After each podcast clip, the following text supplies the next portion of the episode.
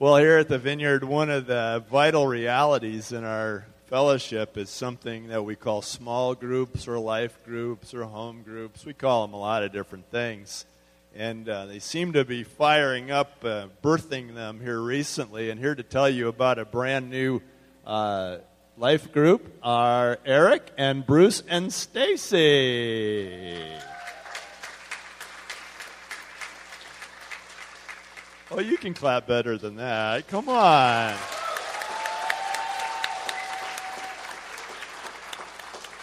Thanks for remembering us this service. Uh, good morning, everybody. Um,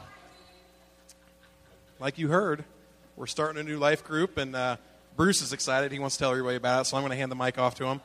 I'm, I'm Eric, by the way. Bruce and Stacy. Hi, everyone. Um, uh, most of you probably don't know us. Uh, we're all fairly new, oh, new to the church. And uh, Stacy and I, we got married uh, just over a year ago. And that's also when we, thank you.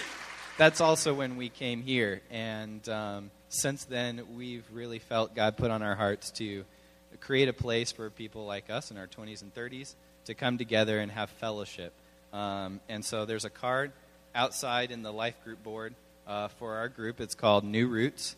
It's a play off of the vineyard vines and trees growing roots, establishing those relationships socially and then also spiritually because we are a church and we want to come together as fellow believers to help each other, to be there in our joys and in our uh, tragedies, just to fulfill what uh, the scripture talks about a church body being. Um, so, all the details of when we're meeting, we're meeting on the second and fourth Thursdays of every month. Um, but you look at this card and it has all the information, how to contact us, and where we're going to meet. Side note I will be in the lobby after service in case anybody has any questions. Okay?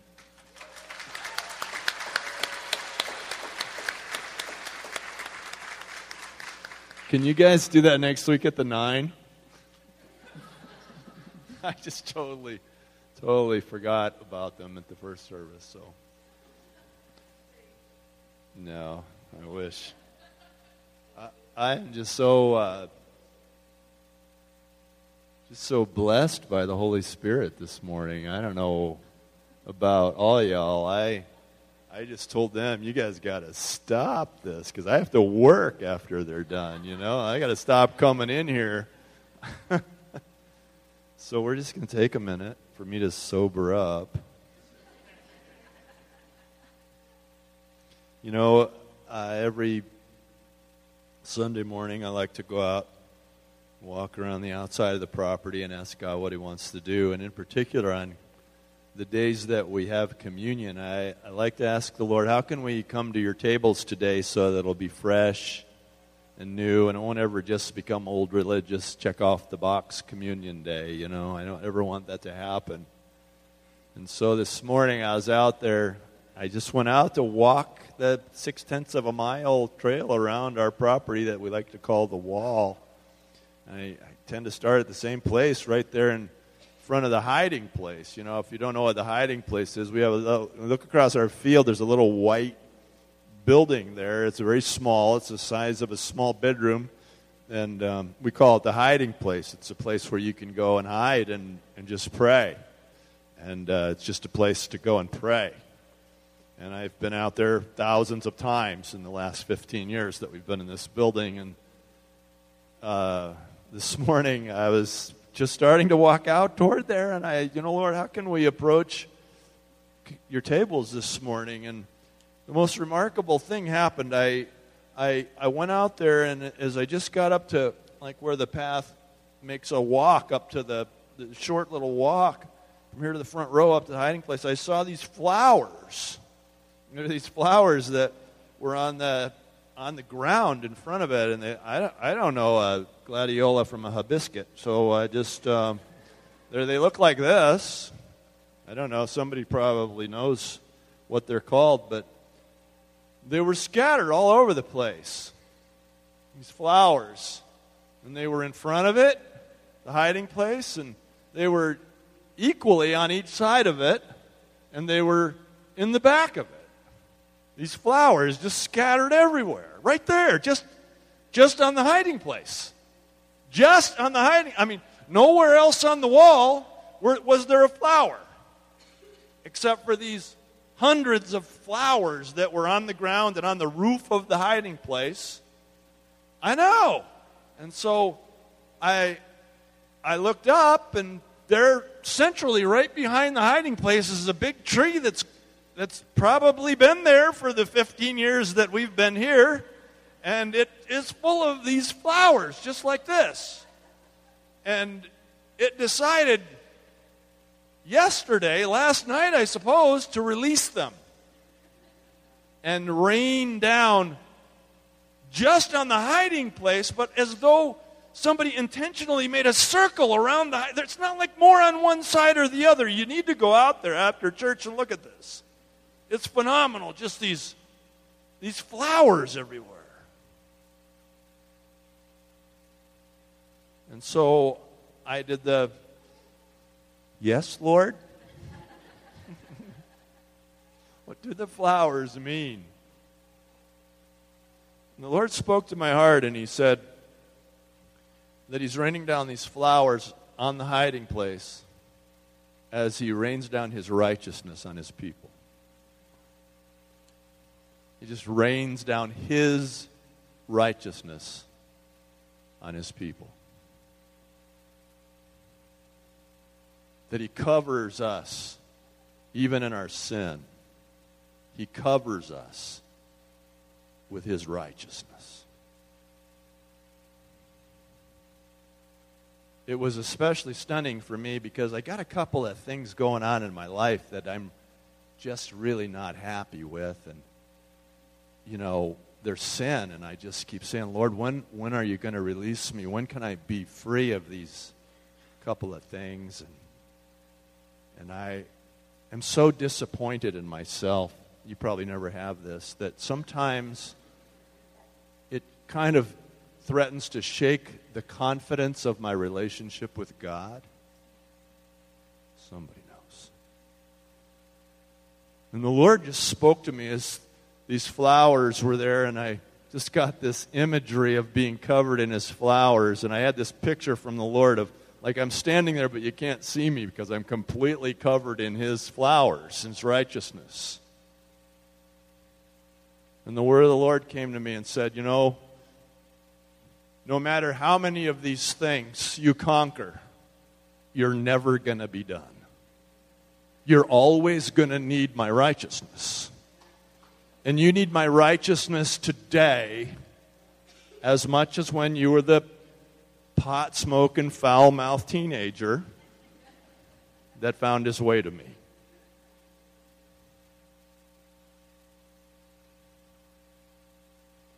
And so, as I just pressed in on that, you know, the Lord just spoke to my heart that as we approach the tables today, it's the righteousness of Jesus Christ that comes from his broken body and shed blood. The robe of righteousness is what he puts on us when we come to his tables by faith in the name of his one and only Son. So when you come today, you're going to be going home with new clothes on. I got one more word from the Lord out of this that I think is important for somebody. Because I, at one point in the conversation, I kind of argued back, you know, Lord, your, the flowers, your righteousness is so valuable, so precious, that I said, don't waste it on me. You've probably never done that. Don't waste it on me. The Lord spoke to me and He said, I can pour out all righteousness on you, and it will not take away from what I have to give to the rest of the world. So we dare not argue with the Lord and say, well, that guy deserves it more than me.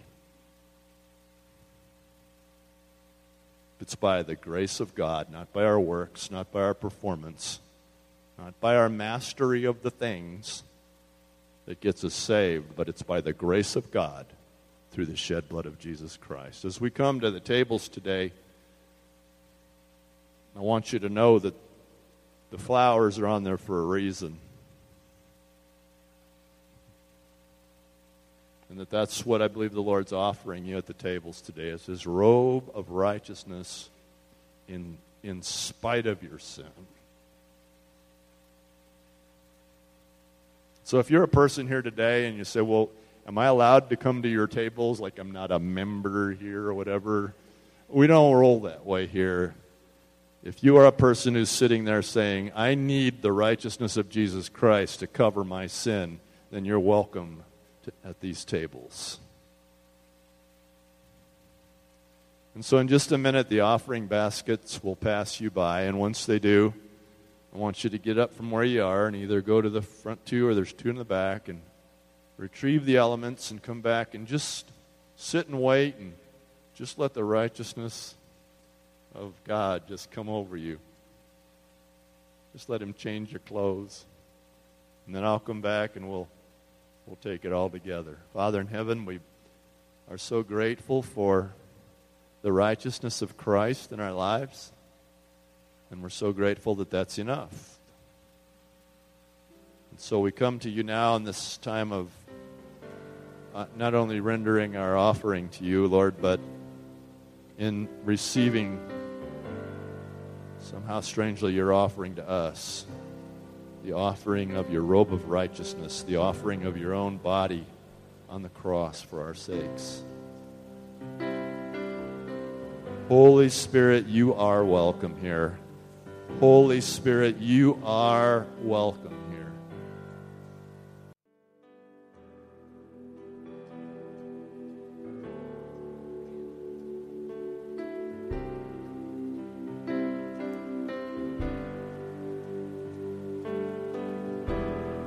same night that Jesus was betrayed, he took bread and he broke it.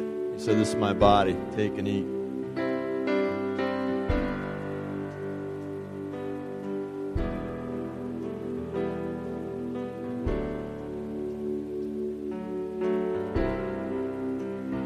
He took the cup and he said, This is the cup of the new covenant shed for the forgiveness of your sins as often as you drink of it. This do in remembrance of me, King Jesus.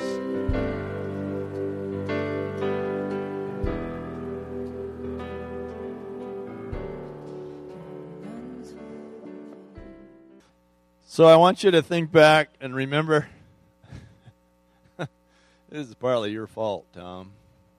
Um, I want you to remember back if you can, to a time when you were little and you you couldn't tie your own shoes. Yeah, I mean you were not able to tie your own shoes, right? You knew that shoes were tied, but you didn't know how to do it.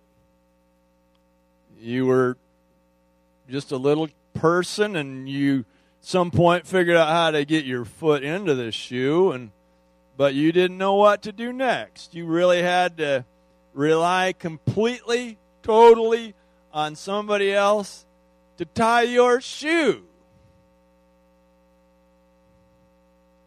And you watched them tie it, but it all seemed so complicated, didn't it? It was like origami there. And then, and then mom double knots it just so she wouldn't have to tie it again.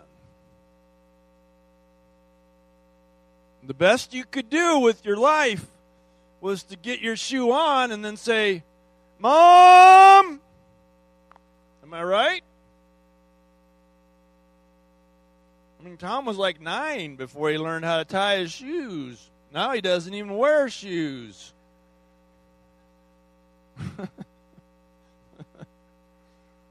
but you were unable to do that thing for yourself you had to completely rely on somebody else to do it for you. Hold on to that thought while you turn in your Bibles to the book of Lamentations.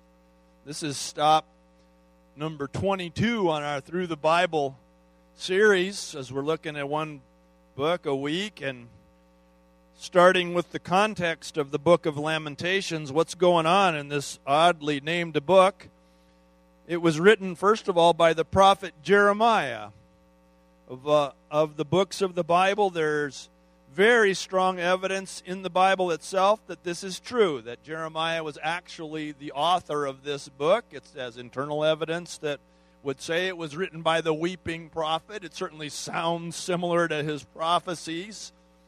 And uh, also, some of the earliest manuscripts show this, and also the earliest parts of church tradition and the church fathers attributed this to Jeremiah. I think we can have a lot of confidence that that Jeremiah wrote this book.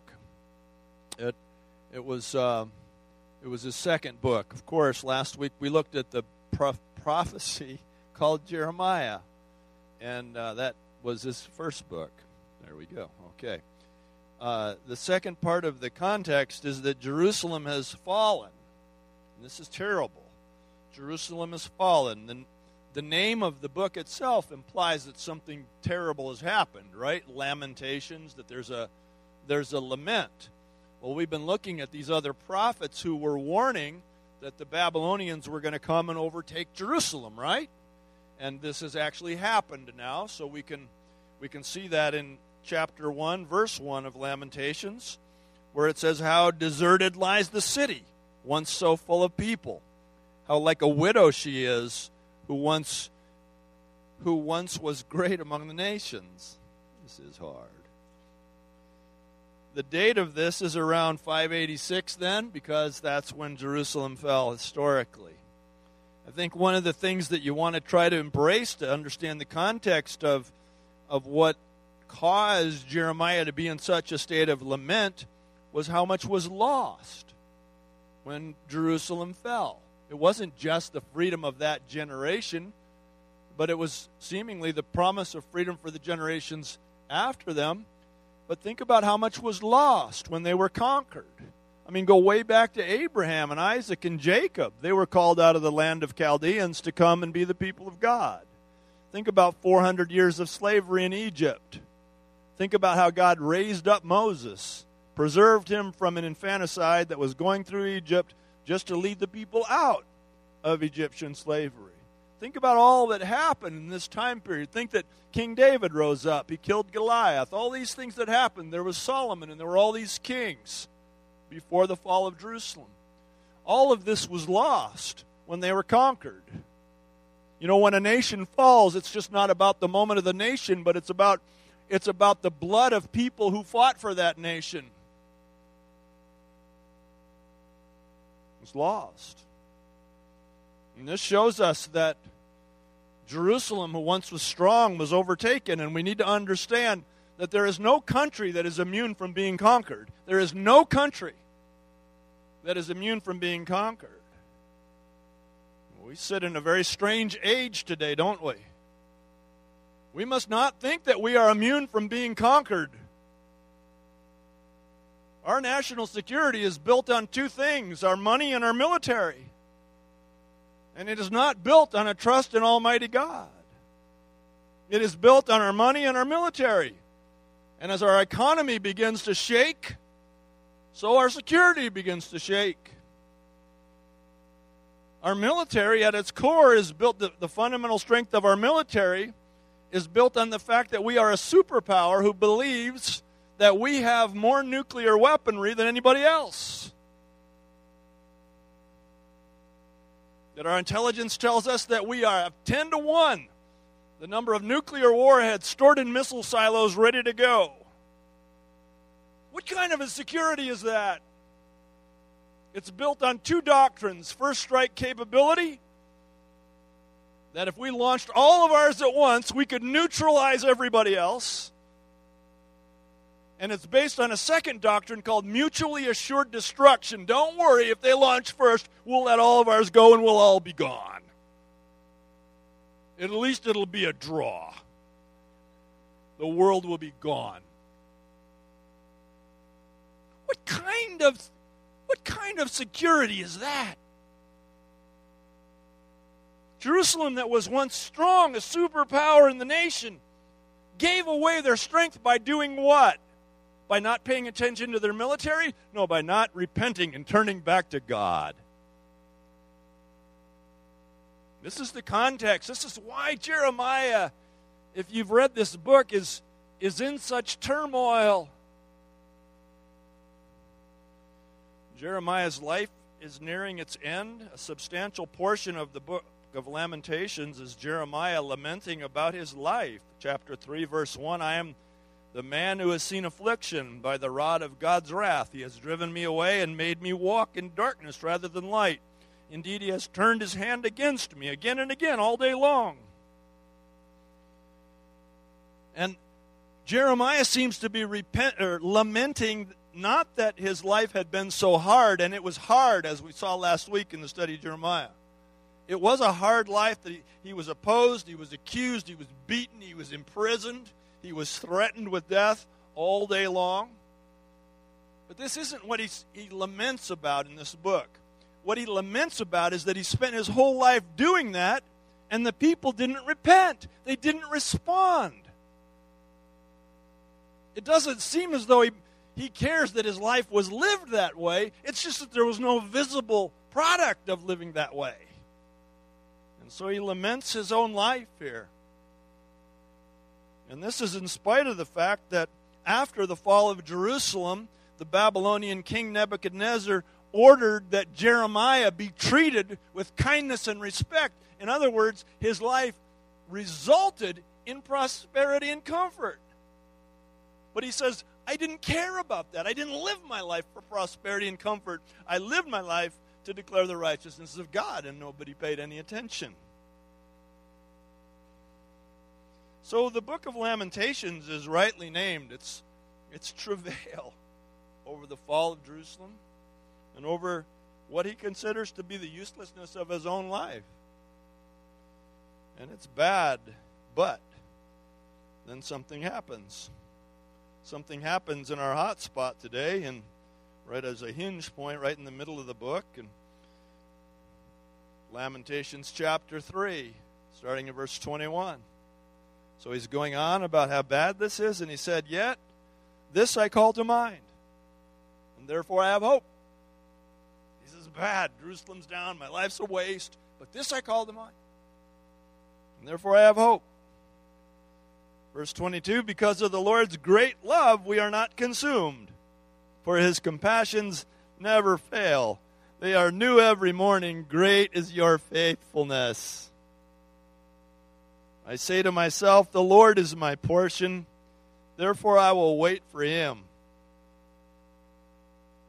So he's saying, in the midst of all of this, I find hope in the fact that no matter how things look for Israel, no matter how things look in my own life, I know this that God is full of love toward me and his love never fails. His faithfulness has never failed. And even though the circumstances seem so terrible, that I know in the midst of them, God is fully loving me. It's a big difference. It's a big shift in the literature that he says this right in the middle. That God just loves us, he said. This is what consoles me, he says. In spite of the way things look, this is what consoles me that God truly loves me. As I was pondering this this week, I was thinking that, you know, if God had a weakness, and God has no weakness, but if God had a weakness, it would be us. We are God's M&Ms.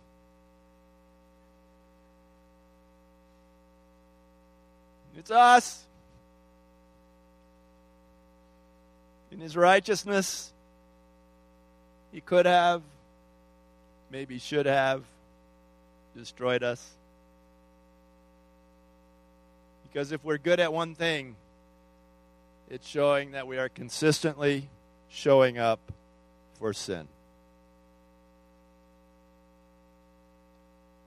But he's hooked on us. He said, In all of this, I find hope because of the Lord's great love, we are not consumed. If God had a weakness, it would be us. This, this speaks, I think, in advance to something that Jesus did for us on the cross. It really speaks in advance of something in the church we call the substitutionary atonement. that an atonement was made for our sins, a payment was made for our sins, and that it was substitutionary, and that Jesus Christ was our substitute. That's what the Bible teaches that Jesus Christ did something for us that we could not do for ourselves. It's not that we wouldn't if we could, but we can't. Jesus Christ gave his life on the cross, his perfect blood shed for the, the payments of our lives. And he took our place, so it's substitutionary. He is our substitute. That if we, if we would if we would be crucified on a cross, it would be to no avail because our blood doesn't our blood doesn't pay for our sins. We couldn't even die for ourselves, let alone the sins of anybody we love. But Jesus took our place. The Bible says in Isaiah, we like sheep have gone astray. We've turned everyone, it says it's universal. We've turned everyone to his own way, but it says, but the Lord has laid on him the iniquity of us all. He put the iniquity that was ours on the on Jesus. And so it's a substitutionary atonement, but it's a full payment. The Bible says in 1 Peter chapter 2, he himself bore our sins in his body on the cross so that we might die to sins and live for righteousness. Jesus did this for us. It was a demonstration of the love that God has for us. Romans 5 8 says that God demonstrated his love for us in this. He showed us in that while we were yet sinners, Christ died for us. He took the place on the cross. And the power of the substitutionary atonement cannot really be overstated because Jesus took the full payment. Therefore, I am fully saved in spite of the ongoing condition in my life. And I see Christians making this huge mistake that they think that coming to Christ, they get like a do over. It's like you come to Christ, He forgives you of your sin. There, now you can begin living perfectly. Now you can begin living perfectly. You know, it's like, okay, we're good up to now because you didn't know. But now that you're forgiven, I'm expecting perfection from here on out. And that lasts about 10 minutes.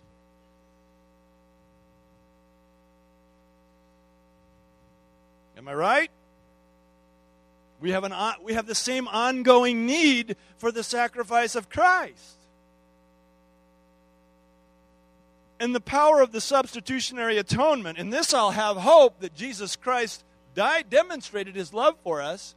The power of the substitutionary atonement is in the fact that it's done. And I see Christians trying to have it both ways. Yeah, I'm believing in Jesus, but I'm I'm getting it going on pretty good here myself. As though we're going to present our better lives to God as a substitute for what Jesus Christ did for us on the cross. We, you, you hear what I'm saying? We can't have it both ways. Either we have full confidence in the substitutionary atonement of Jesus Christ, or we don't. Now, I'm not saying that there's not a life to be lived. Of course there is. I'm not saying that there's not a life that we aspire to because of Christ in our lives. But I'm saying that even if we get good at it, it doesn't make us more saved. Because it's all about Jesus. I want to get good at it, don't you? I want to stop being this version of myself, don't you? Of course. And by the grace of God, I am a different, I think, I hope, better version of myself than when I started. I've told you before, I haven't smoked weed in like a month. Guess, just kidding. If you're new here, it's what I do. Sorry. you know what I'm saying, right? I mean, it's been a long, it's been 6 months. I mean, at least it's been Listen. I'm a I'm a better different version of the person who started walking with Jesus, but I still need the sacrifice of Jesus Christ as much today as I did then. And it's still there for me. It's still there for you. This is the power of the substitutionary atonement, which is meant to set us free. In Galatians 5, the Bible says, It is for freedom that Christ has set us free. Stand firm then, and do not let yourselves be burdened again by a yoke of slavery. Mark my words. I, Paul, tell you that if you let yourselves be circumcised, which means start following the law again, Christ will be of no value to you at all. Jesus did the cross to set us free and free from the law. And I just need to tell you that there will always be people in our lives who, by their own misunderstanding of the grace of God, try to draw us back into legalism. They're, they're everywhere. And they sound good sometimes, don't they? Sound like, yeah, you're right. I, I should. I want you to live a better life. I do. I want, but I want you to live it because you're saved, not trying to get yourself saved. I want you to live it because the Word of God dwells in you richly, because the Spirit of God has been invited to indwell you. That's, that's what creates, produces the better life. Don't be tricked by legalists who begin giving you lists of if you were really saved. There's no really saved. We're either saved or we're not saved. We either come into, into relationship with God by faith in His Son Jesus Christ and His finished work in the cross, or we haven't.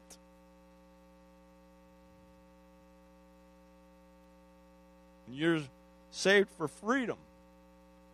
But you're not free until you let Jesus do all of that work.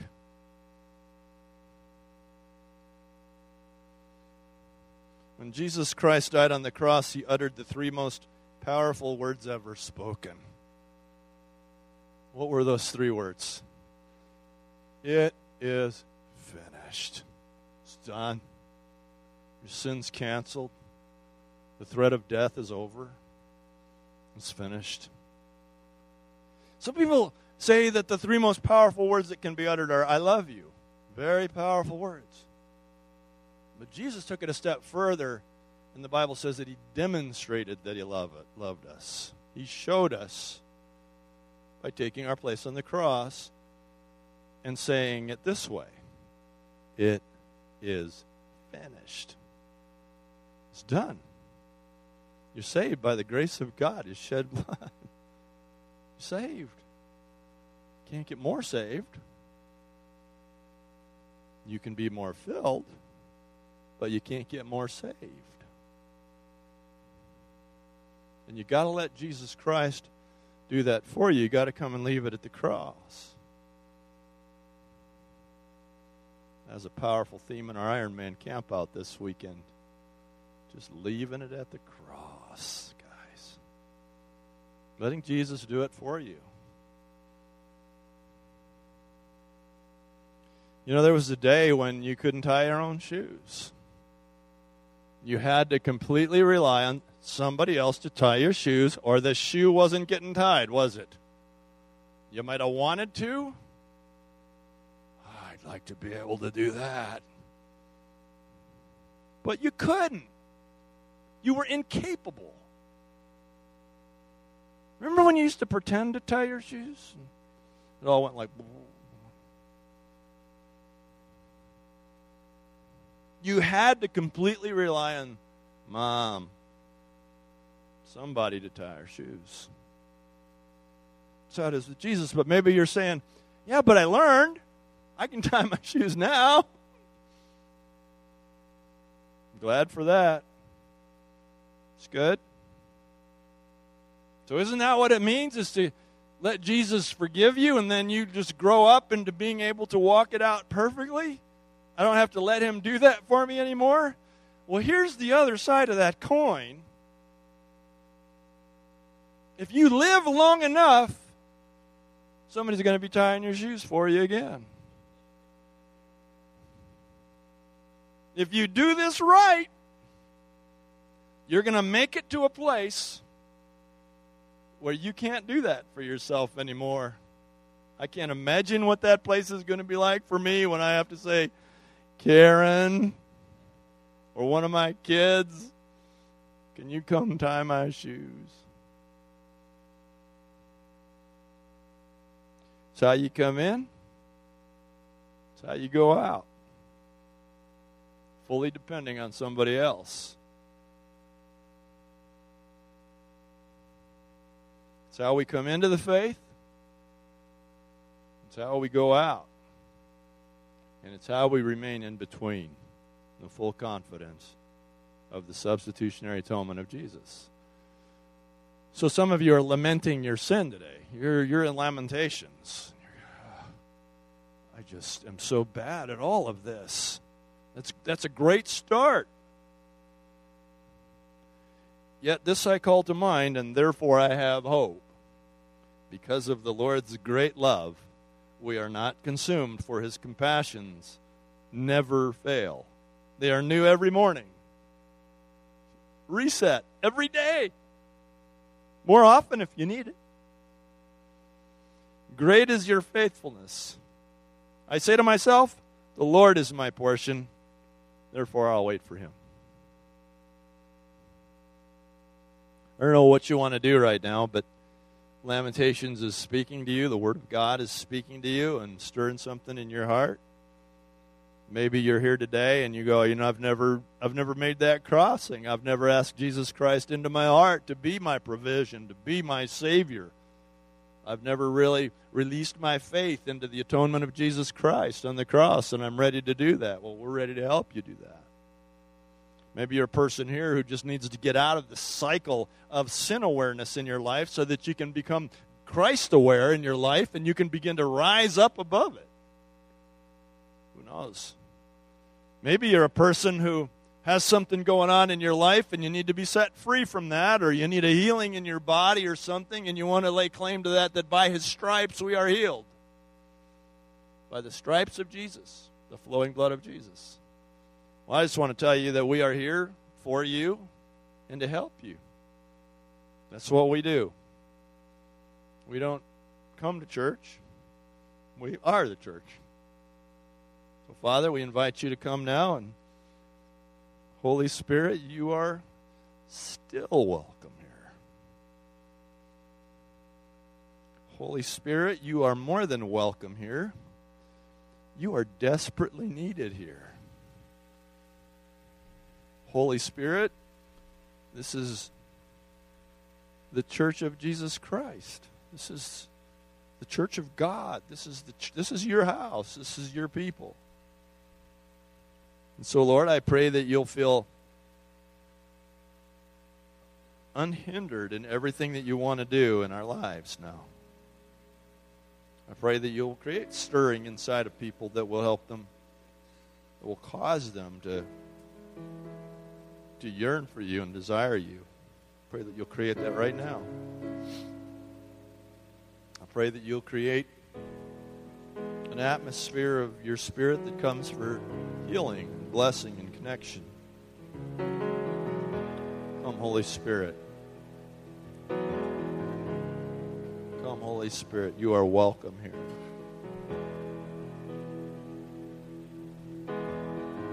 The blood of Jesus Christ wash away our sin. Give us confidence to live as blood washed believers. Come, Holy Spirit. Church, will you please stand with me? And could we ask some of our prayer team people to come on up to your places along the sides and make yourselves ready to pray for people?